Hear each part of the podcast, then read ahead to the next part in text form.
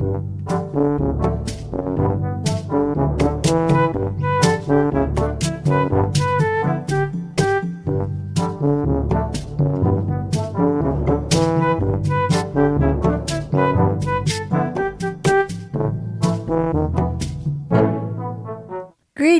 and welcome to Little Readers Podcast dedicated to literacy, listening skills, and comprehension focused on social and emotional learning. Today, our episode is entitled Stand Tall Molly Lou Melon, written by Patty Lovell and illustrated by David Catrow, published by G.P. Putnam's Sons in 2001. Let's begin. Molly Lou Melon stood just taller than her dog and was the shortest girl in the first grade. She didn't mind, her grandma had told her. Walk as proudly as you can, and the world will look up to you. So she did. Molly Lou Melon had buck teeth that stuck out so far she could stack pennies on them. She didn't mind her grandma had told her. Smile big and the world will smile right alongside of you. So she did. Molly Lou Melon had a voice that sounded like a bullfrog being squeezed by a boa constrictor. She didn't mind. Her grandma had told her, Sing out clear and strong, and the world will cry tears of joy. So she did. Molly Lou Melon was often fumble fingered. She didn't mind. Her grandma had told her, Believe in yourself, and the world will believe in you too. So she did. Then Molly Lou Melon moved to a new town. She had to say goodbye to her grandma and all of her friends and start in a new school. On the first day of school, Ronald Bumpus called her Shrimpo in gym class. When the game started, Molly Lou Melon caught the football, ran under the legs of Ronald Bumpus, and scored a touchdown. All the children thought, Wow, she's good! And Ronald Bumpus felt very foolish. On the second day of school, Ronald Bumpus called her Bucky Tooth Beaver. Molly Lou Melon took out her pennies, stacked ten high on her teeth, and smiled as big as day. All the children smiled with glee, and Ronald Bumpus felt very foolish. On the third day of school, Ronald Bumpus said, You sound like a sick duck. Honk, honk.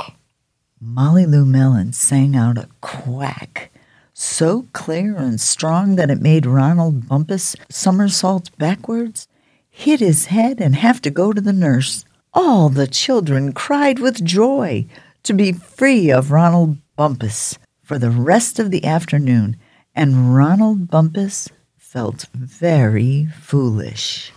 On the fourth day of school, Ronald Bumpus said that she'd made the snowflake all wrong. But Molly Lou Melon opened up her paper and revealed the most beautiful snowflake of all. All the children oohed and awed, even Ronald.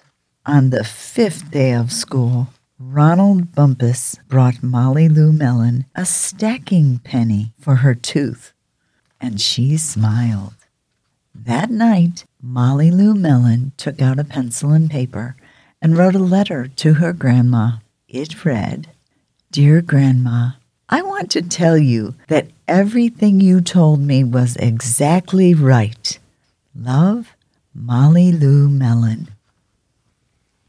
The end.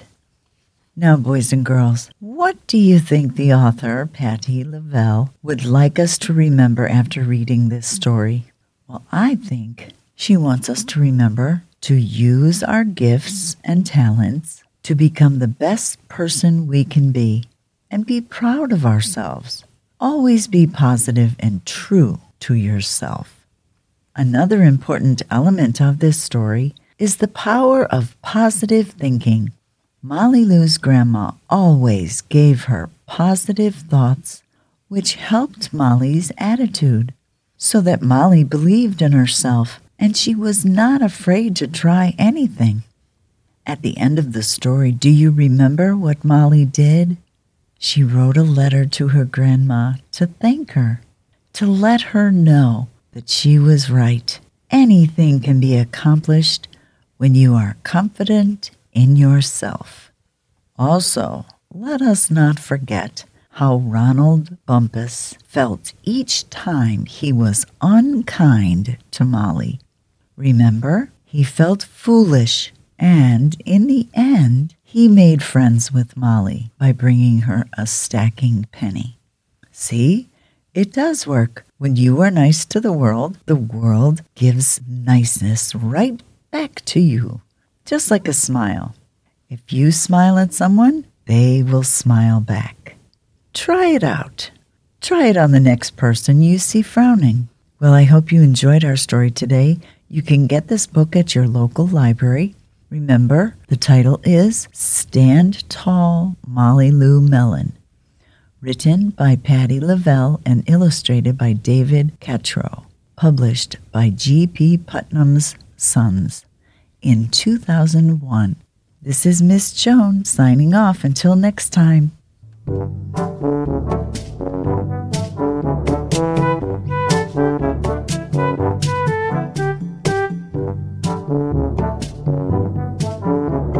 Stay safe, stay healthy, and always be kind.